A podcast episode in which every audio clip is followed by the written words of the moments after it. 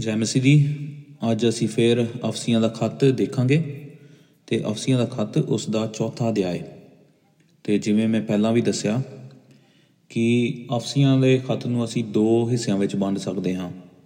ਪਹਿਲਾ ਹਿੱਸਾ ਜੋ ਹੈ, ਪਹਿਲਾ ਅਧਿਆਇ ਤੋਂ ਲੈ ਕੇ ਦੂਜਾ ਤੇ ਤੀਜਾ ਅਧਿਆਇ, ਉਹ ਸਾਨੂੰ ਦੱਸਦਾ ਹੈ ਕਿ ਸਾਡਾ ਜੋ ਇੱਕ ਖਜ਼ਾਨਾ ਹੈ, ਯਿਸੂ ਮਸੀਹ, ਜੋ ਕੀ ਹੈ, ਜਿਹੜਾ ਦੂਸਰਾ ਹਿੱਸਾ ਹੈ, ਉਹ ਸਾਨੂੰ ਦੱਸਦਾ ਹੈ ਜੋ ਕਿ ਦੂਸਰਾ ਹਿੱਸਾ, ਚੌਥਾ, ਪੰਜਵਾਂ ਤੇ ਛੇਵਾਂ ਅਧਿਆਇ ਉਹ ਇਹ ਹੈ, ਸਾਡਾ ਚਾਲ ਚੱਲਣ ਕਿਵੇਂ ਹੋਣਾ ਚਾਹੀਦਾ ਹੈ? ਜਿਵੇਂ ਕਿ ਅਸੀਂ ਹੁਣ ਯਿਸੂ ਮਸੀਹ ਦੇ ਵਿੱਚ ਹਾਂ, ਤੇ ਸਾਨੂੰ ਯਿਸੂ ਮਸੀਹ 'ਚ ਕਿੰਨਾ ਖਜ਼ਾਨਾ ਮਿਲ ਗਿਆ, ਜੋ ਕਿ ਸਾਡੀ ਸਿੱਖਿਆ ਹੈ, ਖਜ਼ਾਨਾ ਸਿੱਖਿਆ ਦਾ, ਡਾਕਟਰਿਨ ਦਾ, ਉਹ ਹਦਾਇਤਾਂ ਦਾ ਜੋ ਕਿ ਸਾਡੇ ਲਈ ਚੰਗੀਆਂ ਹਨ। ਇਹ ਹਦਾਇਤਾਂ ਸਾਨੂੰ ਕਿਵੇਂ ਜੀ, ਜੀਣਾ ਸਿਖਾਉਂਦੀਆਂ ਹਨ? ਸਾਨੂੰ ਇਸ ਦੇ ਬਾਰੇ ਉਹ ਦੱਸਦਾ ਹੈ। ਤੇ ਸਾਨੂੰ ਕਿਵੇਂ ਜੀਣਾ ਚਾਹੀਦਾ ਹੈ, ਇਹਨਾਂ ਸਿੱਖਿਆਵਾਂ ਦੇ ਅੰਦਰ ਰਹਿ ਕੇ? ਜੇ ਅਸੀਂ ਮਸੀਹ ਦੇ ਵਿੱਚ ਹਾਂ, ਤੇ ਮਸੀਹ ਸਾਡੇ ਵਿੱਚ ਹੈ। ਤੇ ਕਿਉਂਕਿ ਮਸੀਹ ਸਾਡੇ ਵਿੱਚ ਹੈ, ਤੇ ਹੁਣ ਸਾਡੇ ਚਾਲ ਚੱਲਣ ਬਦਲ ਬਦਲ ਗਏ ਤੇ ਸਾਡਾ ਜੀਵਨ ਚੇਂਜ ਹੋ ਗਿਆ, ਚੰਗਾ ਹੋ ਗਿਆ। ਇਸ ਲਈ ਹੁਣ ਸਾਡਾ ਚਾਲ ਚੱਲਣ ਕਿਵੇਂ ਹੋਣਾ ਚਾਹੀਦਾ ਹੈ? ਤੇ ਇੰਗਲਿਸ਼ ਵਿੱਚ ਜਿੱਦਾਂ ਅਸੀਂ ਕਹਿੰਦੇ ਹਾਂ ਵੀ ਡਾਕਟਰਿਨ ਤੇ ਡਿਊਟੀ ਡਾਕਟਰਿਨ ਐਲੀਮੈਂਟ ਜਿਹੜਾ ਅਸੀਂ ਦੇਖਿਆ, ਉਹ ਪਹਿਲੇ ਤਿੰਨ ਅਧਿਆਏ ਤੇ ਹੁਣ ਡਿਊਟੀ ਦਾ ਜਿਹੜਾ ਐਲੀਮੈਂਟ ਆ, ਉਹ ਅਸੀਂ ਦੇਖਦੇ ਹਾਂ ਚੌਥਾ, ਪੰਜਵਾਂ ਤੇ ਛੇਵਾਂ ਅਧਿਆਏ ਤੇ ਬਾਈਬਲ ਜੋ ਹੈ, ਉਹ ਸਾਨੂੰ ਇੱਕ ਬੈਲੈਂਸਡ ਸਿੱਖਿਆ ਦਿੰਦੀ ਹੈ।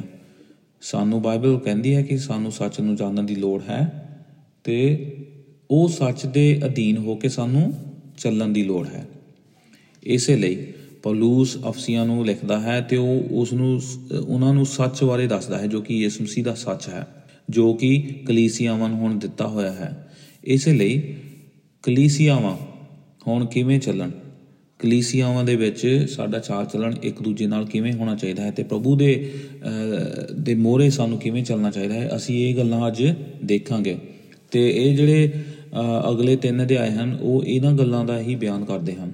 ਤੇ ਪਲੂਸ ਲਿਖਦਾ ਹੈ, ਚੌਥਾ ਅਧਿਆਏ, ਉਸ ਦੀ ਪਹਿਲੀ ਆਇਤ ਤੋਂ, ਉਪਰੰਤ ਮੈਂ ਜੋ ਪ੍ਰਭੂ ਦੇ ਨਿਮਿਤ ਕੈਦੀ ਹਾਂ ਤੁਹਾਡੇ ਅੱਗੇ ਇਹ ਬੇਨਤੀ ਕਰਦਾ ਹਾਂ, ਜੋ ਤੁਸੀਂ ਜਿਸ ਸੱਦੇ ਨਾਲ ਸੱਦੇ ਹੋਏ ਹੋ, ਉਹਦੇ ਜੋਗ ਚਾਲ ਚੱਲੋ।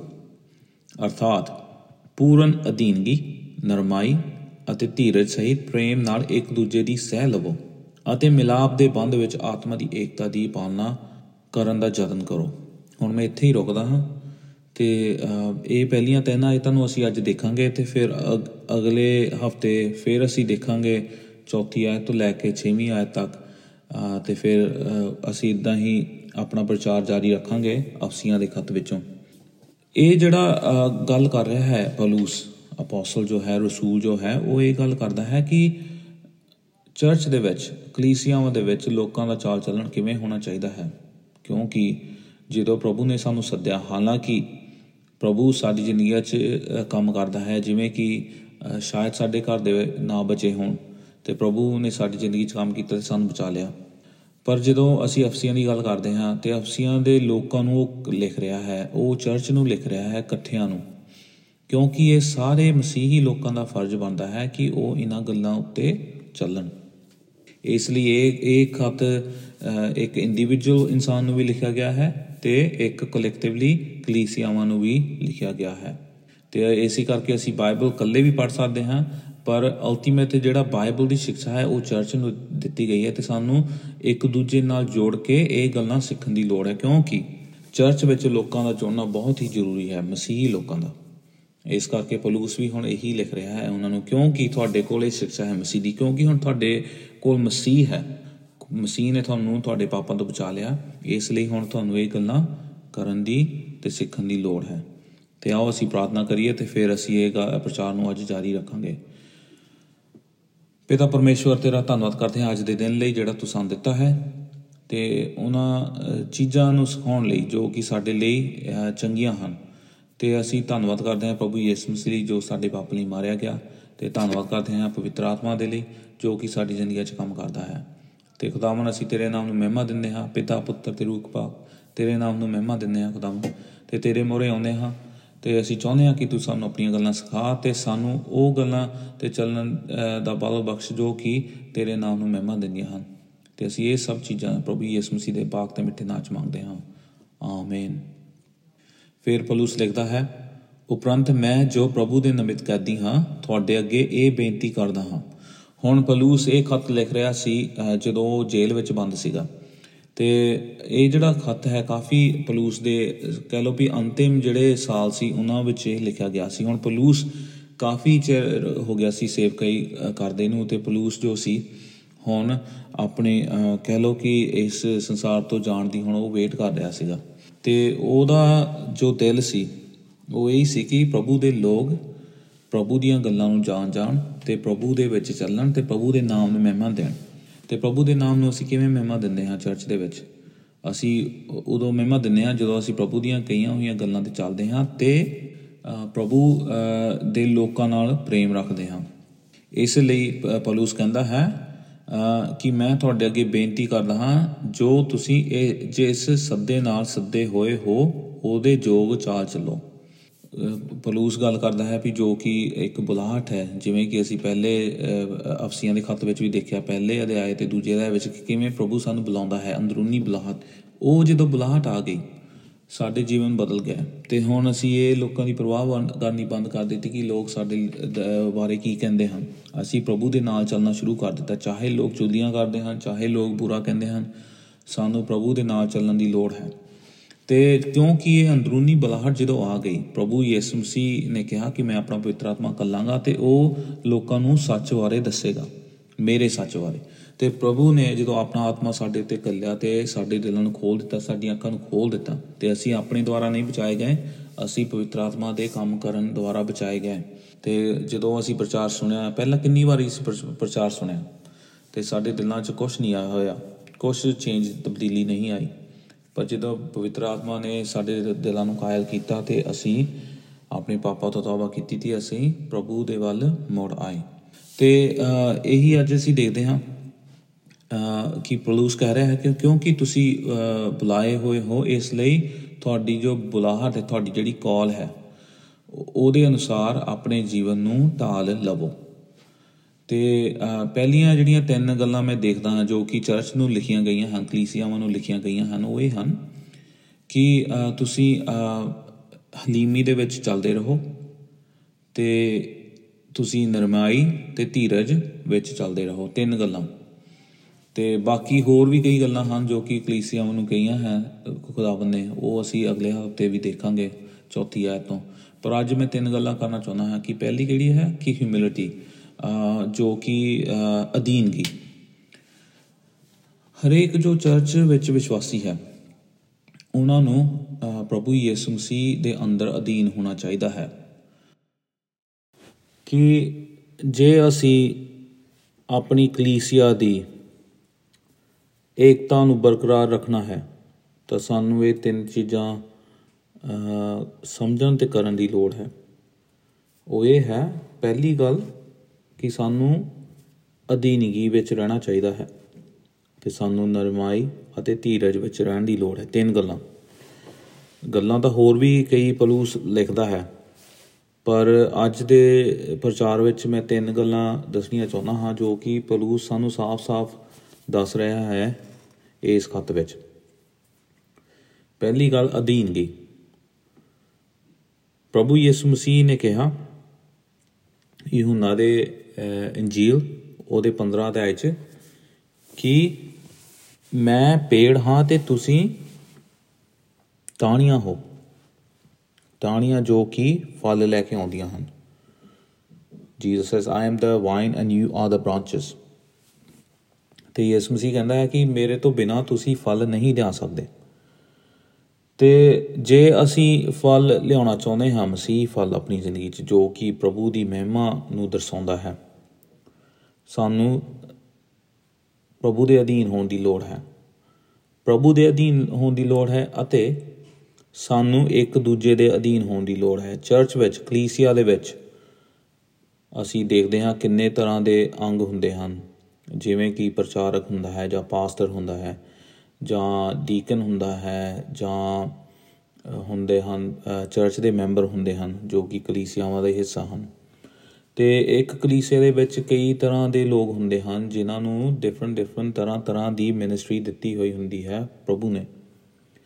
ਤੇ ਸਾਨੂੰ ਬਾਈਬਲ ਦੱਸਦੀ ਹੈ ਕਿ ਸਾਨੂੰ ਇੱਕ ਦੂਜੇ ਦੇ ਅਧੀਨ ਹੋਣਾ ਚਾਹੀਦਾ ਹੈ। ਪਹਿਲਾ ਅਧੀਨਗੀ ਸਾਡੀ ਇਹ ਹੈ ਕਿ ਅਸੀਂ ਪ੍ਰਭੂ ਦੇ ਅਧੀਨ ਹੋਈਏ, ਦੂਜਾ ਅਸੀਂ ਪ੍ਰਭੂ ਦੇ ਵਚਨ ਦੇ ਅਧੀਨ ਹੋਈਏ ਤੇ ਤੀਜਾ ਅਸੀਂ ਇੱਕ ਦੂਜੇ ਦੇ ਅਧੀਨ ਹੋਈਏ।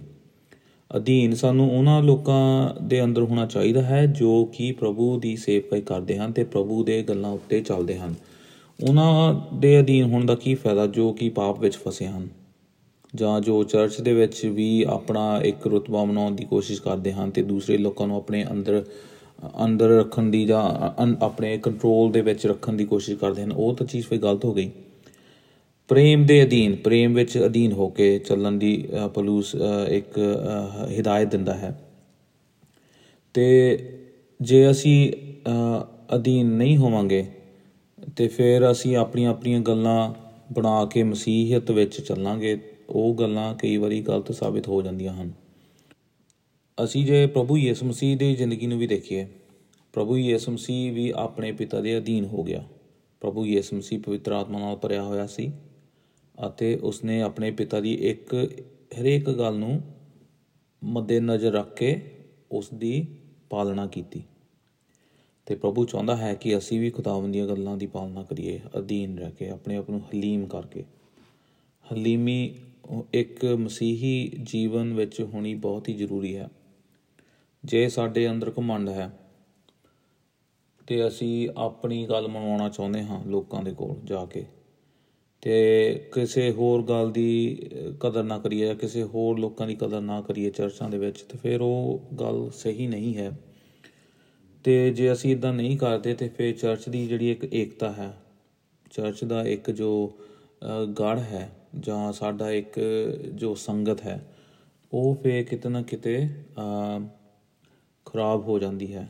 ਇਸੇ ਲਈ ਪ੍ਰਭੂ ਚਾਹੁੰਦਾ ਹੈ ਕਿ ਹਰੇਕ ਇਨਸਾਨ ਜੋ ਹੈ ਚਰਚ ਵਿੱਚ ਹਰੇਕ ਮੈਂਬਰ ਜੋ ਹੈ ਹਰੇਕ ਮਸੀਹ ਭਾਈ ਭੈਣ ਜੋ ਹੈ ਉਹ ਖੁਦਾਵੰਦ ਦੇ ਅਧੀਨ ਰਹਿ ਕੇ ਇੱਕ ਦੂਸਰੇ ਨਾਲ ਪ੍ਰੇਮ ਰੱਖ ਕੇ ਇੱਕ ਚਰਚ ਦੀ ਅਮ, ਕਲੀਸਿਆ ਦੀ ਏਕਤਾ ਦੇ ਵਿੱਚ ਸੰਪੂਰਨ ਯੋਗ ਦੇਵੇ।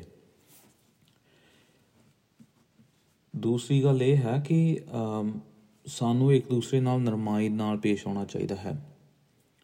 ਹੁਣ ਜੇ ਅਸੀਂ ਪ੍ਰਭੂ ਯਿਸੂ ਮਸੀਹ ਦੀ ਵੀ ਗੱਲ ਕਰੀਏ ਤੇ ਪ੍ਰਭੂ ਯਿਸੂ ਮਸੀਹ ਜਦੋਂ ਆਪਣੇ ਚੇਲਿਆਂ ਨਾਲ ਤੁਰਦਾ ਸੀ ਤੇ ਉਹਨਾਂ ਨੂੰ ਆਪਣੀਆਂ ਗੱਲਾਂ ਨੂੰ ਸਿਖਾਉਂਦਾ ਸੀ। ਕਈ ਵਾਰੀ ਚੇਲਿਆਂ ਨੂੰ ਉਹ ਗੱਲਾਂ ਨਹੀਂ ਸਮਝ ਆਉਂਦੀਆਂ ਸਨ। ਫਿਰ ਪ੍ਰਭੂ ਯਿਸੂ ਮਸੀਹ ਉਹਨਾਂ ਨੂੰ ਇਕਾਂਤ ਵਿੱਚ ਬਿਠਾ ਕੇ ਫਿਰ ਉਹ ਗੱਲ ਨੂੰ ਸਮਝਾਉਂਦਾ ਸੀ। ਅਸੀਂ ਕਿੰਨੀਆਂ ਕਹਾਵਤਾਂ ਦੇਖਦੇ ਹਾਂ ਪੈਰਾਬਲਸ ਆਫ ਜੀਸਸ ਕ੍ਰਾਈਸਟ ਜਦੋਂ ਉਹਨਾਂ ਨੂੰ ਨਹੀਂ ਸਮਝ ਆਉਂਦੀ ਸੀ, ਪ੍ਰਭੂ ਉਹਨਾਂ ਨੂੰ ਸਮਝਾਉਂਦਾ ਸੀ। ਪ੍ਰਭੂ ਉਹਨਾਂ ਨਾਲ ਨਰਮਾਈ ਨਾਲ ਪੇਸ਼ ਆਉਂਦਾ ਸੀ। ਤੇ ਪ੍ਰਭੂ ਬਹੁਤ ਹੀ ਨਰਮ ਦਿਲ ਹੈ। ਉਹ ਬਹੁਤ ਹੀ ਜੈਂਟਲ ਹੈ। ਤੇ ਸਾਨੂੰ ਚਾਹੀਦਾ ਹੈ ਕਿ ਸਾਡੀ ਜ਼ਿੰਦਗੀ ਦੇ ਵਿੱਚ ਵੀ ਨਰਮਾਈ ਹੋਣੀ ਚਾਹੀਦੀ ਹੈ। ਕਈ ਲੋਕਾਂ ਦੀ ਜ਼ਿੰਦਗੀ 'ਚ ਨਰਮਾਈ ਨਹੀਂ ਹੈ ਜਾਂ ਨਹੀਂ ਸੀ ਪਰ ਉਹ ਹੁਣ ਬਦਲ ਗਏ। ਪਰ ਕਈ ਲੋਕ ਹੱਲੇ ਵੀ ਬਦਲੇ ਨਹੀਂ ਹਨ। ਕਈ ਵਾਰੀ ਕੀ ਹੁੰਦਾ ਹੈ ਅਮ, ਜੇ ਅਸੀਂ ਕਿਸੇ ਵਿਸ਼ਵਾਸੀ ਨੂੰ 10 ਸਾਲ ਪਹਿਲਾਂ ਮਿਲੇ ਹੁੰਦੇ ਹਾਂ ਸ਼ਾਇਦ ਉਹ ਸਾਡੇ ਨਾਲ ਨਰਮ ਨਾ ਪੇਸ਼ ਆਇਆ ਹੋਵੇ। ਪਰ ਇਸ ਦਾ ਮਤਲਬ ਇਹ ਨਹੀਂ ਹੈ ਕਿ ਉਹ ਇਨਸਾਨ 10 ਸਾਲ ਤੋਂ ਬਾਅਦ ਚੇਂਜ ਨਾ ਹੋਇਆ ਹੋਵੇ। ਕਈ ਵਾਰੀ ਸਾਨੂੰ ਲੱਗਦਾ ਹੈ ਇੱਕ ਇਨਸਾਨ ਇੱਕੋ ਤਰ੍ਹਾਂ ਦਾ ਹੀ ਜੀਵਨ ਬਿਤਾਉਂਦਾ ਹੈ।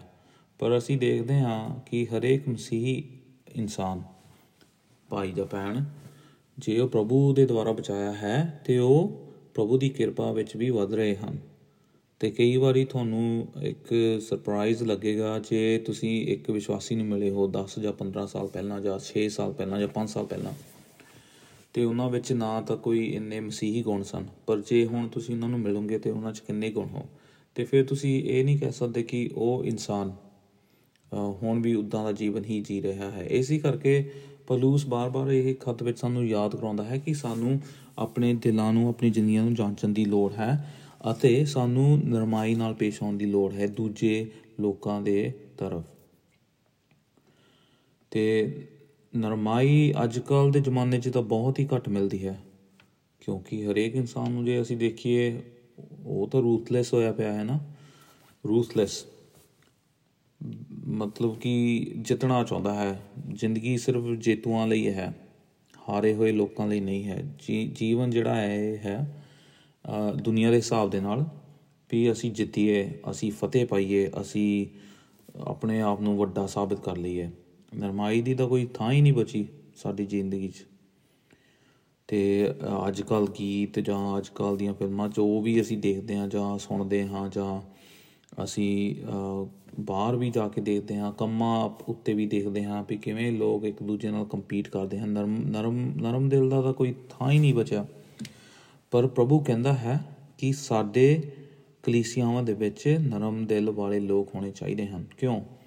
ਕਿਉਂਕਿ ਜਦੋਂ ਅਸੀਂ ਮਸੀਹ ਬਣ ਗਏ, ਜਦੋਂ ਅਸੀਂ ਪ੍ਰਭੂ ਕੋਲ ਆ ਗਏ, ਅਸੀਂ ਆਪਣੇ ਮਨਾਂ ਨੂੰ ਖੁਦਾਵੰਦ ਦੇ ਨਾਲ ਜੋੜ ਲਿਆ ਤੇ ਸਾਡੇ ਮਨ ਟੁੱਟ ਗਏ ਪਾਪ ਦੇ ਕਰਕੇ।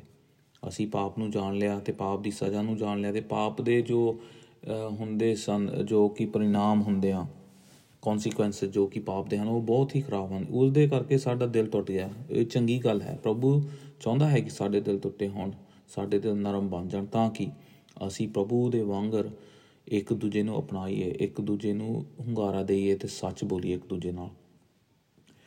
ਤੇ ਜੇ ਚਰਚਾਂ ਦੇ ਵਿੱਚ ਨਰਮਾਈ ਨਹੀਂ ਹੈ, ਤੇ ਫਿਰ ਆਬਵੀਅਸਲੀ ਲੋਕਾਂ ਨੇ ਇੱਕ ਦੂਜੇ ਤੋਂ ਤਾਂ ਟੁੱਟ ਹੀ ਜਾਣਾ ਹੈ। ਤੇ ਨਰਮਾਈ ਜੇ ਨਹੀਂ ਹੋਵੇਗੀ ਤੇ ਫਿਰ ਚੁਗਲੀਆਂ ਹੋਣਗੀਆਂ ਉੱਥੇ। ਈਰਖਾ ਹੋਣ, ਹੋਵੇਗੀ ਉੱਥੇ। ਇੱਕ ਦੂਜੇ ਦਾ ਤਿਰਸਕਾਰ ਹੋਵੇਗਾ ਤੇ ਇਹਦੇ ਨਾਲ ਪ੍ਰਭੂ ਦੇ ਨਾਮ ਨੂੰ ਵੀ ਤਿਰਸਕਾਰ ਹੋਵੇਗਾ। ਇਸ ਕਰਕੇ ਸਾਨੂੰ ਦੇਖਣ ਦੀ ਲੋੜ ਹੈ ਕਿ ਅਸੀਂ ਜੇ ਆਪਣਾ ਚਾਲ ਖੁਦਾਵੰਦ ਦੇ ਨਾਲ ਸਹੀ ਰੱਖਾਂਗੇ ਤੇ ਉਹਦੇ ਨਾਲ ਹੀ ਅਸੀਂ ਲੋਕਾਂ ਨੂੰ ਸਾਬਿਤ ਕਰ ਸਕਾਂਗੇ ਕਿ ਸਾਡਾ ਹੁਣ ਜੀਵਨ ਬਦਲ ਗਿਆ ਹੈ ਤੇ ਅਸੀਂ ਪ੍ਰਭੂ ਦੇ ਨਾਲ ਤੁਰਦੇ ਹਾਂ। ਫਿਰ ਤੀਜੀ ਗੱਲ ਪਲੂਸ ਕਹਿੰਦਾ ਹੈ ਕਿ ਸਾਨੂੰ ਧੀਰਜ ਰੱਖਣ ਦੀ ਲੋੜ ਹੈ। ਧੀਰਜ ਸਹਿਤ ਪ੍ਰੇਮ ਨਾਲ ਇੱਕ ਦੂਜੇ ਦੀ ਸਹਿ ਲਵੋ। ਇੱਕ ਦੂਜੇ ਦੀ ਗੱਲ ਸਹਿਣੀ ਬਹੁਤ ਜ਼ਰੂਰੀ ਹੈ। ਹਾਂ, ਜੇ ਕੋਈ ਇਨਸਾਨ ਬੁਰੀ ਗੱਲ ਕਰਦਾ ਹੈ ਜਾਂ ਕੋਈ ਪੁੱਠੀ ਗੱਲ ਕਰਦਾ ਹੈ ਇੱਕ ਦੂਸਰੇ ਦੇ ਨਾਲ, ਫਿਰ ਆਬਵੀਅਸਲੀ ਉਹ ਉਹ ਤਾਂ ਅਸੀਂ ਐਕਸੈਪਟ ਨਹੀਂ ਕਰ ਸਕਦੇ। ਪਰ ਪ੍ਰਭੂ ਕਹਿੰਦਾ ਹੈ ਕਿ ਹਰੇਕ ਮਸੀਹੀ ਭਾਈ ਭੈਣ ਇੱਕ ਦੂਜੇ ਨਾਲ ਸਹਿਮਤ ਹੋ ਜਾਵੇ, ਧੀਰਜ ਰੱਖੇ ਇੱਕ ਦੂਜੇ ਨਾਲ। ਤੇ ਧੀਰਜ ਜਿਹੜਾ ਵਰਡ ਇੰਗਲਿਸ਼ ਚ ਪੇਸ਼ੈਂਸ ਉਹਨੂੰ ਕਹਿੰਦੇ ਹਨ ਪੇਸ਼ੈਂਸ ਤੇ ਪੇਸ਼ੈਂਸ ਦਾ ਜਿਹੜਾ ਇੱਕ ਹੋਰ ਵਰਡ ਹੈ, ਉਹਦਾ ਇਕੁਅਲ ਵਰਡ ਹੈ, ਉਹ ਹੈ ਲੌਂਗ ਸਫਰਿੰਗ ਲੌਂਗ ਸਫਰਿੰਗ ਦੋ ਵਰਡ ਹੋ ਗਏ ਲੌਂਗ ਸਫਰਿੰਗ ਲੌਂਗ ਸਫਰਿੰਗ ਤੇ ਪ੍ਰਭੂ ਜੋ ਹੈ, ਪਿਤਾ ਜੋ ਹੈ, ਉਹ ਲੌਂਗ ਸਫਰਿੰਗ ਹੈ ਸਾਡੇ ਵੱਲ। ਉਹ ਕਿਵੇਂ? ਪ੍ਰਭੂ, ਤੁਹਾਨੂੰ ਤੇ ਮੈਨੂੰ ਸਹਾਰਦਾ ਹੈ ਹਰੇਕ ਦਿਨ। ਹਾਲਾਂਕਿ ਅਸੀਂ ਮਸੀਹ ਹਾਂ, ਪਰ ਅਸੀਂ ਕਿੰਨੇ ਕਈ ਵਾਰੀ ਇਦਾਂ ਦੀਆਂ ਗੱਲਾਂ ਕਰਦੇ ਹਾਂ ਆਪਣੀ ਜ਼ਿੰਦਗੀ 'ਚ ਜੋ ਕਿ ਚੰਗੀਆਂ ਨਹੀਂ ਹਨ। ਕਈ ਵਾਰੀ ਅਸੀਂ ਇਦਾਂ ਦੀਆਂ ਗੱਲਾਂ ਕਰ ਲੈਂਦੇ ਹਾਂ ਜੋ ਕਿ ਪ੍ਰਭੂ ਨੂੰ ਪਸੰਦ ਨਹੀਂ ਹੁੰਦੀਆਂ। ਪਰ ਪ੍ਰਭੂ ਫੇ ਵੀ ਸਾਨੂੰ ਮਾਫ ਕਰਦਾ ਹੈ। ਉਹ ਪ੍ਰਭੂ ਦੀ ਲੌਂਗ ਸਫਰਿੰਗ ਹੋ ਗਈ ਪੇਸ਼ੈਂਸ ਹੋ ਗਈ। ਪ੍ਰਭੂ ਸਾਨੂੰ ਸਾਡੇ ਨਾਲ ਧੀਰਜ ਮਈ ਹੈ। ਤੇ ਅਸੀਂ ਜਦੋਂ ਬਚੇ ਵੀ ਨਹੀਂ ਸੀ, ਉਦੋਂ ਵੀ ਪ੍ਰਭੂ ਨੇ ਸਾਨੂੰ ਸਹਾਰਿਆ, ਸਾਡੇ ਬੁਰੇ ਕੰਮਾਂ ਨੂੰ ਸਹਾਰਿਆ, ਸਾਡੇ ਜੋ ਇੱਕ ਜੀਵਨ ਸੀ, ਜੋ ਸਾਡਾ ਜੀਵਨ ਪ੍ਰਭੂ ਦੇ ਜੀਵਨ ਤੋਂ ਬਹੁਤ ਹੀ ਅਲੱਗ ਸੀ, ਫਿਰ ਵੀ ਪ੍ਰਭੂ ਨੇ ਸਾਡੇ ਉੱਤੇ ਰਹਿਮ ਕੀਤਾ, ਆਪਣੀ ਪੇਸ਼ੈਂਸ ਸਾਡੇ ਉੱਤੇ ਜ਼ਾਹਰ ਕਰ ਦਿੱਤੀ, ਆਪਣਾ ਧੀਰਜ ਖੋਇਆ ਨਹੀਂ। ਤੇ ਲੌਂਗ ਸਫਰਿੰਗ ਦਾ ਵੀ ਇਹੀ ਅਰਥ ਹੈ ਕਿ ਪ੍ਰਭੂ ਬਹੁਤ ਸਮੇਂ ਤੱਕ ਸਾਨੂੰ ਮੌਕਾ ਦਿੰਦਾ ਹੈ, ਤੇ ਸਾਨੂੰ ਵੀ ਚਾਹੀਦਾ ਹੈ ਵੀ ਅਸੀਂ ਆਪਣੇ ਮਸੀਹ ਭਾਈ ਭੈਣਾਂ ਨੂੰ ਵੀ ਮੌਕਾ ਦਈਏ। ਜੇ ਉਹਨਾਂ ਕੋ ਕੋਈ ਗਲਤੀ ਹੋ ਗਈ, ਉਹਨਾਂ ਨੂੰ ਮਾਫ ਕਰ ਦਈਏ ਅਤੇ ਉਹਨਾਂ ਨੂੰ ਆਪਣੇ ਨਾਲ ਜੋੜ ਲਈਏ। ਹਾਂ, ਜੇ ਉਹ ਨਹੀਂ ਜੋੜਨਾ ਚਾਹੁੰਦੇ, ਉਹ ਫਿਰ ਉਹਨਾਂ ਦੀ ਆਪਣੀ ਮਰਜ਼ੀ ਹੈ। ਉਹ ਤਾਂ ਆਪਾਂ ਕਿਸੇ ਨੂੰ ਫੋਰਸ ਨਹੀਂ ਕਰ ਸਕਦੇ। ਪਰ ਸਾਨੂੰ ਇੱਕ ਦੂਜੇ ਨਾਲ ਧੀਰਜ ਰੱਖਣ ਦੀ ਲੋੜ ਹੈ। ਇੱਕ ਦੂਜੇ ਦੀ ਗੱਲ ਨੂੰ ਸਹਿਣ ਦੀ ਲੋੜ ਹੈ। ਜੇ ਕੋਈ ਇਨਸਾਨ ਮੇਰੀ ਗੱਲ ਨਹੀਂ ਸਮਝ ਰਿਹਾ ਚਰਚ ਦੇ ਵਿੱਚ, ਉਹਦਾ ਮਤਲਬ ਇਹ ਥੋੜੀ ਹੈ ਕਿ ਮੈਂ ਉਸ ਨੂੰ ਬੁਰਾ ਕਹਿਣਾ ਸ਼ੁਰੂ ਕਰ ਦਵਾਂਗਾ ਜਾਂ ਉਸ ਦੀ ਚੁਗਲੀ ਕਰਨਾ ਸ਼ੁਰੂ ਕਰ ਦਵਾਂਗਾ। ਚਰਚਾਂ ਦੇ ਵਿੱਚ ਚੁਗਲੀ ਹੋਣੀ ਬਿਲਕੁਲ ਹੀ ਗਲਤ ਗੱਲ ਹੈ। ਈਰਖਾ ਅਤੇ ਸਾਨੂੰ ਇੱਕ ਦੂਜੇ ਨਾਲ ਧੀਰਜ ਰੱਖਣ ਦੀ ਲੋੜ ਹੈ। ਈਰਖਾ ਤੋਂ ਦੂਰ ਭੱਜਣਾ ਚਾਹੀਦਾ ਹੈ। ਜੈਲਸੀ ਦੂਰ ਭੱਜਣਾ ਚਾਹੀਦਾ ਹੈ। ਤੇ ਇੱਕ ਦੂਜੇ ਨਾਲ ਇੱਕ ਮਨ ਹੋਣਾ ਚਾਹੀਦਾ ਹੈ, ਧੀਰਜ ਰੱਖਣਾ ਚਾਹੀਦਾ ਹੈ। ਜਿਵੇਂ ਪ੍ਰਭੂ ਸਾਨਾ ਧੀਰਜ ਰੱਖਦਾ ਹੈ, ਅਸੀਂ ਵੀ ਇੱਕ ਦੂਜੇ ਨਾਲ ਧੀਰਜ ਰੱਖੀਏ।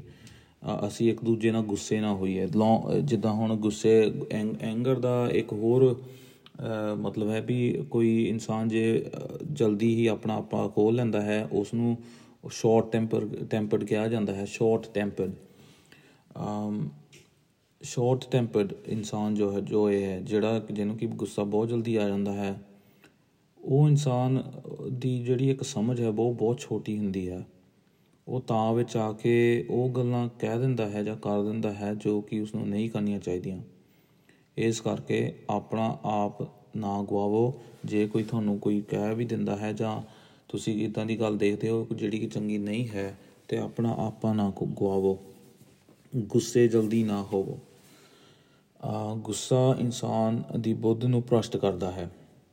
ਤੇ ਜੇ ਅਸੀਂ ਪ੍ਰਭੂ ਦੀ ਸਿਆਣਾ ਵਿੱਚ ਤੇ ਗਿਆਨ 'ਚ ਤੇ ਸਮਝ 'ਚ ਵਧਣਾ ਚਾਹੁੰਦੇ ਹਾਂ ਫਿਰ ਸਾਨੂੰ ਗੁੱਸਾ ਨਹੀਂ, ਪਰ ਧੀਰਜ ਮਈ ਹੋਣਾ ਚਾਹੀਦਾ ਹੈ। ਤੇ ਸਾਨੂੰ ਲੌਂਗ ਟੈਂਪਰਡ ਹੋਣਾ ਚਾਹੀਦਾ ਹੈ। ਸ਼ਾਰਟ ਟੈਂਪਰਡ ਗੁੱਸਾ ਜਲਦੀ ਆ ਗਿਆ ਲੌਂਗ ਟੈਂਪਰਡ ਗੁੱਸਾ ਜਲਦੀ ਨਹੀਂ ਆਉਂਦਾ। ਤੇ ਲੌਂਗ ਸਫਰਿੰਗ ਬਣ ਗਏ ਪ੍ਰਭੂ ਦੇ ਵਾਂਗਰ। ਤੇ ਇਹ ਜਿਹੜੀਆਂ ਚੀਜ਼ਾਂ ਹਨ ਇਹ ਚਰਚ ਦੀ ਇੱਕ ਯੂਨਿਟੀ ਤੇ ਇੱਕ ਜੋ ਕਿ ਏਕਤਾ ਹੈ, ਉਹਦੇ ਲਈ ਬਹੁਤ ਹੀ ਜ਼ਰੂਰੀ ਹੈ। ਹੁਣ ਚਰਚ ਦੀ ਯੂਨਿਟੀ ਇੰਨੀ ਕਿਉਂ ਇੰਪੋਰਟੈਂਟ ਹੈ? ਪਲੂਸ ਕਿਉਂ ਇਹ ਗੱਲ ਨੂੰ ਕਹਿ ਰਿਹਾ ਹੈ ਅਫਸੀਆਂ ਦੇ ਲੋਕਾਂ ਨੂੰ? ਉਹ ਇਹ ਹੈ ਕਿਉਂਕਿ ਜੇ ਚਰਚ ਇੱਕ ਨਹੀਂ ਹੋਵੇਗਾ, ਕਲੀਸਿਆ ਦੇ ਲੋਕ ਇੱਕ ਮਨ ਨਹੀਂ ਹੋਣਗੇ, ਤੇ ਫਿਰ ਉਹਨਾਂ ਦੇ ਰਾਹ ਅਲੱਗ-ਅਲੱਗ ਹੋਣਗੇ ਜੋ ਕਿ ਪ੍ਰਭੂ ਦੇ ਰਾਹ ਤੋਂ ਵੀ ਅਲੱਗ ਹੋ ਸਕਦੇ ਹਨ। ਜੇ ਅਸੀਂ ਪ੍ਰਭੂ ਦੇ ਰਾਹ ਤੇ ਚੱਲਦੇ ਹਾਂ ਤੇ ਚੱਲਣਾ ਚਾਹੁੰਦੇ ਹਾਂ ਅੱਗੇ ਵੀ, ਤੇ ਸਾਨੂੰ ਇੱਕ ਮਨ ਹੋਣ ਦੀ ਲੋੜ ਹੈ। ਇੱਕ ਮਨ ਪਾਪ ਵਿੱਚ ਹੋਣ ਦੀ ਲੋੜ ਨਹੀਂ ਹੈ। ਜੇ ਕੋਈ ਇਨਸਾਨ ਗਲਤ ਕੰਮ ਕਰਦਾ ਹੈ ਕਲੀਸਿਆ ਦੇ ਵਿੱਚ ਵੀ, ਉਹਨਾਂ ਦੇ ਨਾਲ ਜੋੜਨ ਦੀ ਲੋੜ ਨਹੀਂ ਹੈ। ਪਰ ਜਿਹੜੇ ਇਨਸਾਨ ਚੰਗਾ ਕਰਦੇ ਹਨ, ਚੰਗਾ ਪ੍ਰਭੂ ਦੇ ਦੇ ਮੋਰੇ ਹੋ ਕੇ ਜਾਂ ਪ੍ਰਭੂ ਨੂੰ ਅੱਗੇ ਰੱਖ ਕੇ ਉਹ ਕੰਮ ਕਰਦੇ ਹਨ ਜੋ ਪ੍ਰਭੂ ਨੂੰ ਚੰਗੇ ਹਨ ਲੱਗਦੇ ਹਨ, ਫਿਰ ਉਹਨਾਂ ਨਾਲ ਜੁੜਨ ਦੀ ਬਿਲਕੁਲ ਸਾਨੂੰ ਲੋੜ ਹੈ। ਇਸੇ ਲਈ ਪਲੂਸ ਵੀ ਕਹਿੰਦਾ ਹੈ ਕਿ ਜੇ ਚਰਚ ਯੂਨਾਈਟਡ ਨਹੀਂ ਹੋਵੇਗਾ, ਕਲੀਸਿਆ ਇੱਕ ਮਨ ਨਹੀਂ ਹੋਵੇਗੀ, ਤੇ ਫਿਰ ਉਹ ਪ੍ਰਭੂ ਦਾ ਪ੍ਰਚਾਰ ਸਾਰੀਆਂ ਕੌਮਾਂ ਤੱਕ ਕਿਵੇਂ ਲੈ ਕੇ ਜਾਣਗੇ? ਤੇ ਪ੍ਰਭੂ ਦੀ ਜੋ ਖੁਸ਼ਖਬਰੀ ਹੈ, ਉਹ ਲੋਕਾਂ ਤੱਕ ਕਿਵੇਂ ਪਹੁੰਚਾਉਣਗੇ? ਜੇ ਅਸੀਂ ਕਹਿੰਦੇ ਹਾਂ ਕਿ ਅਸੀਂ ਪਾਪਾਂ ਤੋਂ ਬਚਾਏ ਗਏ, ਤੇ ਜੇ ਅਸੀਂ ਜ਼ਿੰਦਗੀ ਸਾਡੀ ਕਲੀਸਿਆਵਾਂ ਦੇ ਵਿੱਚ ਵੀ ਅਸੀਂ ਪਾਪ ਹੀ ਕਰੀ ਗਏ, ਇੱਕ ਦੂਜੇ ਨਾਲ ਘ੍ਰਿਣਾ ਕਰੀ ਗਏ ਜਾਂ ਜੈਲਸੀ ਕਰੀ ਗਏ ਜਾਂ ਚੁਗਲੀਆਂ ਕਰੀ ਗਏ, ਫਿਰ ਉਹਦੇ ਵਿੱਚ ਪਵਿੱਤਰ ਆਤਮਾ ਕਿਵੇਂ ਖੁਸ਼ ਹੈ? ਕਿਉਂਕਿ ਪਲੂਸ ਵੀ ਇਹੀ ਕਹਿੰਦਾ ਹੈ ਕਿ ਅਤੇ ਮਿਲਾਪ ਦੇ ਬੰਧ ਵਿੱਚ ਆਤਮਾ ਦੀ ਏਕਤਾ ਦੀ ਪਾਲਣਾ ਕਰਨ ਦਾ ਯਤਨ ਕਰੋ। ਜੇ ਪਵਿੱਤਰ ਆਤਮਾ ਸਾਡੀ ਜ਼ਿੰਦਗੀ 'ਚ ਕੰਮ ਕਰਦਾ ਹੈ, ਸਾਡੀ ਜ਼ਿੰਦਗੀ ਵਿੱਚ ਯੂਨਿਟੀ ਹੋਣੀ ਚਾਹੀਦੀ ਹੈ ਇੱਕ ਦੂਜੇ ਨਾਲ।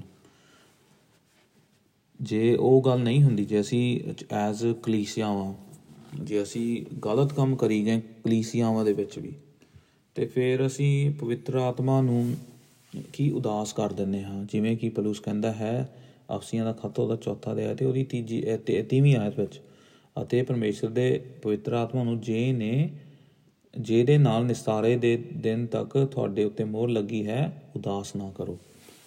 ਤੇ ਜੇ ਅਸੀਂ ਪਵਿੱਤਰ ਆਤਮਾ ਨੂੰ ਉਦਾਸ ਕਰਦੇ ਹਾਂ ਆਪਣੀ ਜ਼ਿੰਦਗੀ ਵਿੱਚ, ਤੇ ਫਿਰ ਪਵਿੱਤਰ ਆਤਮਾ ਸਾਡੀ ਜ਼ਿੰਦਗੀ ਵਿੱਚ ਕਿਵੇਂ ਕੰਮ ਕਰੇਗਾ? ਤੇ ਮਸੀਹ ਫਲ ਕਿਵੇਂ ਆਵੇਗਾ ਸਾਡੀ ਜ਼ਿੰਦਗੀ ਵਿੱਚ? ਤੇ ਬਿਨਾਂ ਪਵਿੱਤਰ ਆਤਮਾ ਤੋਂ ਤਾਂ ਨਾ ਤਾਂ ਅਸੀਂ ਪ੍ਰਭੂ ਦੀ ਪ੍ਰਸਤਿਸ਼ ਕਰ ਸਕਦੇ ਹਾਂ ਤੇ ਨਾ ਹੀ ਉਹਦੇ ਵਚਨ ਨੂੰ ਸਮਝ ਸਕਦੇ ਹਾਂ। ਤੇ ਪਵਿੱਤਰ ਆਤਮਾ ਤਾਂ ਬਹੁਤ ਹੀ ਜ਼ਰੂਰੀ ਹੈ ਹਰੇਕ ਵਿਸ਼ਵਾਸੀ ਲਈ। ਇਸ ਲਈ ਸਾਨੂੰ ਇਹ ਚਾਹੀਦਾ ਹੈ ਕਿ ਇੱਕ ਦੂਜੇ ਨੂੰ ਪ੍ਰਭੂ ਦੇ ਨਾਲ ਜੋੜਨ ਦੀ ਪ੍ਰਯਾਸ ਕਰੀਏ, ਨਾ ਕਿ ਤੋੜਨ ਦੀ। ਤੇ ਅਸੀਂ ਪੜ੍ਹਦੇ ਹਾਂ ਪਹਿਲਾ ਪਤਰਸ, ਉਹਦਾ ਦੂਜਾ ਅਧਿਆਇ। ਉਹਦੇ ਵਿੱਚ ਕਿਵੇਂ ਪਲੂਸ ਕਹਿੰਦਾ ਹੈ ਕਿ ਅਸੀਂ ਉਹਨਾਂ ਪੱਥਰਾਂ ਵਾਂਗਰ ਹਨ ਜੋ ਕਿ ਇੱਕ ਦੂਜੇ ਨਾਲ ਜੋੜੇ ਜਾਂਦੇ ਹਨ ਤੇ ਪ੍ਰਭੂ ਖੁਦ ਸਾਡਾ ਨੀ ਪੱਥਰ ਹੈ। ਤੇ ਜਦੋਂ ਅਸੀਂ ਪੱਥਰ, ਜੋ ਕਿ ਆਤਮਿਕ ਪੱਥਰ ਹੈ ਜਦੋਂ ਅਸੀਂ ਇੱਕ ਦੂਜੇ ਨਾਲ ਜੁੜ ਗਏ ਤੇ ਅਸੀਂ ਪ੍ਰਭੂ ਦੀ ਹੈਕਲ ਬਣ ਗਏ। ਕਲੀਸਿਆ ਇੱਕ ਇੱਕ ਤਰ੍ਹਾਂ ਇੱਕ ਪਿਕਚਰ ਹੈ, ਇੱਕ ਤਸਵੀਰ ਹੈ, ਆਤਮਿਕ ਤਸਵੀਰ, ਜਿਹਦੇ ਵਿੱਚ ਪ੍ਰਭੂ ਵਾਸ ਕਰਦਾ ਹੈ। ਪ੍ਰਭੂ ਕਹਿੰਦਾ ਹੈ ਕਿ ਮੈਂ ਆਪਣੇ ਚਰਚ ਵਿੱਚ ਵਾਸ ਕਰਦਾ ਹਾਂ। ਪ੍ਰਭੂ ਜੋ ਸੰਸਾਰ ਦਾ ਰਚਨਹਾਰ ਹੈ, ਉਹ ਕਿਸੇ ਹੋਰ ਜਗ੍ਹਾ 'ਚ ਇੰਟਰਸਟ ਨਹੀਂ ਰੱਖਦਾ ਤੇ ਨਾ ਹੀ ਉਹ ਕਿਸੇ ਹੋਰ ਜਗ੍ਹਾ 'ਚ ਬੈੰਦਾ ਹੈ। ਪ੍ਰਭੂ ਸਿਰਫ ਆਪਣੇ ਲੋਕਾਂ 'ਚ ਬੈੰਦਾ ਹੈ ਤੇ ਪ੍ਰਭੂ ਦੇ ਲੋਕਾਂ ਨੂੰ ਚਾਹੀਦਾ ਹੈ ਕਿ ਇੱਕ ਦੂਜੇ ਨਾਲ ਜੁੜ ਜਾਣ। ਤੇ ਜਿਵੇਂ ਕਿ ਇੱਕ ਇੱਟ ਚਰਚ ਨਹੀਂ ਹੋ ਸਕਦੀ ਜਾਂ ਬਿਲਡਿੰਗ ਨਹੀਂ ਹੋ ਸਕਦੀ, ਉਵੇਂ ਹੀ ਇੱਕ ਵਿਸ਼ਵਾਸੀ ਚਰਚ ਨਹੀਂ ਹੋ ਸਕਦਾ ਜਦੋਂ ਵਿਸ਼ਵਾਸੀ ਵਿਸ਼ਵਾਸੀ ਨਾਲ ਜੁੜਦਾ ਹੈ ਉਦੋਂ ਚਰਚ ਬਣਦਾ ਹੈ ਉਦੋਂ ਕਲੀਸਿਆ ਬਣਦੀ ਹੈ ਤੇ ਜਦੋਂ ਇੱਟ ਦੇ ਨਾਲ ਇੱਟ ਜੁੜਦੀ ਹੈ ਤੇ ਉਦੋਂ ਹੀ ਹੈਕਲ ਜਾਂ ਘਰ ਬਣਦਾ ਹੈ। ਤੇ ਜੋ ਚੀਜ਼ਾਂ ਸਾਨੂੰ ਦਸੀਆਂ ਹਨ ਪ੍ਰਭੂ ਨੇ ਬਾਈਬਲ ਵਿੱਚ ਇਹ ਕਾਫੀ ਸੱਚੀਆਂ ਹਨ ਤੇ ਸਾਨੂੰ ਇਹਨਾਂ ਗੱਲਾਂ ਨੂੰ ਸਮਝਣ ਦੀ ਲੋੜ ਹੈ। ਇੱਕ ਦੂਜੇ ਦੇ ਅਧੀਨ ਹੋਵੋ ਜੋ ਕਿ ਅ, ਲੋਕ ਪ੍ਰਭੂ ਦੇ ਅਧੀਨ ਹਨ। ਜਿਹੜੇ ਲੋਕ ਪ੍ਰਭੂ ਦੇ ਅਧੀਨ ਨਹੀਂ ਹਨ ਉਹਨਾਂ ਦੇ ਅਧੀਨ ਨਾ ਹੋਵੋ। ਜਿਹੜੇ ਪਾਸਟਰ ਪ੍ਰਭੂ ਦਾ ਪ੍ਰਚਾਰ ਚੰਗਾ ਨਹੀਂ ਕਰਦੇ ਜਾਂ ਲੋਕਾਂ ਨੂੰ ਗਲਤ ਸਿੱਖਿਆਵਾਂ ਦਿੰਦੇ ਹਨ ਉਹਨਾਂ ਦੇ ਅਧੀਨ ਵੀ ਨਹੀਂ ਹੋਣਾ ਚਾਹੀਦਾ ਸਾਨੂੰ।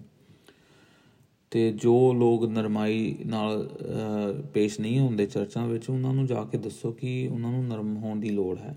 ਉਹਨਾਂ ਨੂੰ ਪ੍ਰਭੂ ਤੋਂ- ਕੋਲ ਜਾ ਕੇ ਤੌਬਾ ਕਰਨ ਦੀ ਲੋੜ ਹੈ। ਜੇ ਤੁਸੀਂ ਨਰਮ ਨਹੀਂ ਹੋ ਤੁਹਾਨੂੰ ਵੀ ਪ੍ਰਭੂ ਕੋਲ ਜਾ ਕੇ ਤੌਬਾ ਕਰਨ ਦੀ ਲੋੜ ਹੈ। ਕਿਉਂ? ਕਿਉਂਕਿ ਇਹ ਚੀਜ਼ਾਂ ਸਾਡੀ ਜ਼ਿੰਦਗੀਆਂ ਦੇ ਵਿੱਚ ਨਾ ਸੰਗਤ ਨੂੰ ਬਹੁਤ ਖਰਾਬ ਕਰ ਦਿੰਦੀਆਂ ਹਨ।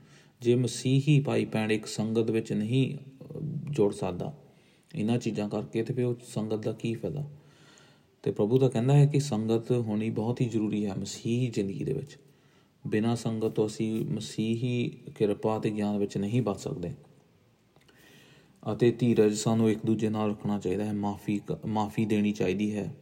ਘਰਾਂ ਦਾ ਆਪਣੇ ਘਰਾਂ ਦੇ ਵਿੱਚ ਵੀ ਸਾਨੂੰ ਲੋਕਾਂ ਨੂੰ ਮਾਫ ਕਰਨਾ ਚਾਹੀਦਾ ਹੈ। ਤੇ ਸਾਡੀ ਕਲੀਸਿਆਵਾਂ ਦੇ ਵਿੱਚ ਜੋ ਲੋਕ ਹੈ ਜੇ ਉਹਨਾਂ ਨਾਲ ਉਹਨਾਂ ਨੇ ਸਾਨੂੰ ਕੁਝ ਗਲਤ ਕਹਿ ਦਿੱਤਾ ਜਾਂ ਕਰ ਦਿੱਤਾ ਸਾਨੂੰ ਉਹਨਾਂ ਨੂੰ ਵੀ ਮਾਫ ਕਰਨਾ ਚਾਹੀਦਾ ਹੈ। ਪਰ ਹਰੇਕ ਮਸੀਹ ਭਾਈ ਭੈਣ ਨੂੰ ਆਪਣੇ ਦਿਲਾਂ ਨੂੰ ਜਾਂਚਣ ਦੀ ਲੋੜ ਹੈ। ਤੇ ਇਹ ਜੋ ਚੀਜ਼ਾਂ ਹਨ ਇਹ ਦੁਨਿਆਵੀ ਚੀਜ਼ਾਂ ਨਹੀਂ ਹਨ ਇਹ ਆਤਮਿਕ ਚੀਜ਼ਾਂ ਹਨ ਜੋ ਕਿ ਪ੍ਰਭੂ ਯਿਸੂ ਮਸੀਹ ਕੋਲ ਅ, ਆ ਕੇ ਸਾਨੂੰ ਮਿਲਦੀਆਂ ਹਨ। ਤੇ ਪਿਤਾ ਚਾਹੁੰਦਾ ਹੈ ਕਿ ਅਸੀਂ ਇਹਨਾਂ ਗੱਲਾਂ ਨੂੰ ਆਪਣੇ ਮੋਹਰੇ ਰੱਖ ਕੇ ਚੱਲੀਏ ਤੇ ਇਹਨਾਂ ਗੱਲਾਂ ਦੇ ਉੱਤੇ ਧਿਆਨ ਲਗਾਈਏ। ਤੇ ਅਸੀਂ ਅ, ਅਗਲਾ ਜੋ ਅ, ਗੱਲ ਅਸੀਂ ਦੇਖਦੇ ਹਾਂ ਯੂਨਿਟੀ ਦੇ ਅ, ਬਾਰੇ ਅ, ਕਲੀਸਿਆ ਦੀ ਸੰਗਤ ਜਿਹੜੀ ਅ, ਤੇ ਉਹਨਾਂ ਦੀ ਇੱਕ ਮਨ ਹੋਣ ਦੀ ਜਿਹੜੀ ਗੱਲ ਕਰਦੇ ਹਾਂ ਉਹ ਅਸੀਂ ਫੇਰ ਦੇਖਾਂਗੇ ਅ, ਚੌਥੀ ਆਇਤ ਤੋਂ ਲੈ ਕੇ ਤੇ 6ਵੀਂ ਆਇਤ ਤੱਕ ਅਗਲੇ ਹਫ਼ਤੇ। ਹੁਣ ਤੱਕ ਮੈਂ ਜੋ ਇਹ ਗੱਲਾਂ ਕਹੀਆਂ ਹਨ ਇਹ ਪਹਿਲੀਆਂ ਤਿੰਨ ਆਇਤਾਂ ਵਿੱਚੋਂ ਦਸੀਆਂ ਹਨ। ਤੇ ਅੱਜ ਅਸੀਂ ਇੱਥੇ ਹੀ ਅ, ਆਪਣਾ ਪ੍ਰਚਾਰ ਰੋਕਦੇ ਹਾਂ। ਤੇ ਪ੍ਰਾਰਥਨਾ ਕਰਦੇ ਹਾਂ ਕਿ ਪ੍ਰਭੂ ਸਾਨੂੰ ਸਾਰਿਆਂ ਨੂੰ ਅ, ਆਪਣੇ ਅ, ਵਚਨ ਦੇ ਦੁਆਰਾ ਅ, ਸਾਨੂੰ ਅੱਗੇ ਵਧਾਵੇ ਤੇ ਸਾਡੀ ਗਿਆਨ ਨੂੰ ਅੱਗੇ ਵਧਾਵੇ ਤੇ ਜੋ ਸਾਡੀ ਸੰਗਤ ਹੈ ਉਸ ਨੂੰ ਵੀ ਇੱਕ ਚੰਗਾ ਕਰ ਦਵੇ ਅ, ਨਿਰੋਇਆ ਕਰ ਦਵੇ ਸਟਰੋਂਗ ਕਰ ਦਵੇ ਵੀ ਮਜ਼ਬੂਤ ਕਰ ਦਵੇ ਤਾਂ ਕਿ ਅਸੀਂ ਅ, ਪ੍ਰਭੂ ਦੇ ਨਾਮ ਨੂੰ ਮਹਿਮਾ ਦੇ ਸਕੀਏ ਤੇ ਪ੍ਰਭੂ ਦੇ ਖੁਸ਼ਖਬਰੀ ਨੂੰ ਹੋਰ ਅੱਗੇ ਪਹੁੰਚਾਈਏ ਤੇ ਜਿਹੜੇ ਲੋਕ ਗੁਆਚੇ ਹੋਏ ਹਨ ਉਹਨਾਂ ਨੂੰ ਵੀ ਖੁਦਾਵੰਦ ਦੇ ਅ, ਜੋ ਪਿਆਰ ਬਾਰੇ ਤੇ ਖੁਰਾ ਖੁਦਾਵੰਦ ਦੀ ਕਿਰਪਾ ਬਾਰੇ ਦਸੀਏ। ਤੇ ਅੱਜ ਲਈ ਇੰਨਾ ਹੀ ਕਾਫੀ ਹੈ ਤੇ ਅਸੀਂ ਫੇਰ ਮਿਲਾਂਗੇ ਅਗਲੇ ਹਫ਼ਤੇ। ਤਦ ਤੱਕ ਲਈ ਤੁਹਾਨੂੰ ਸਾਰਿਆਂ ਨੂੰ ਜੈ ਮਸੀਹ ਦੀ।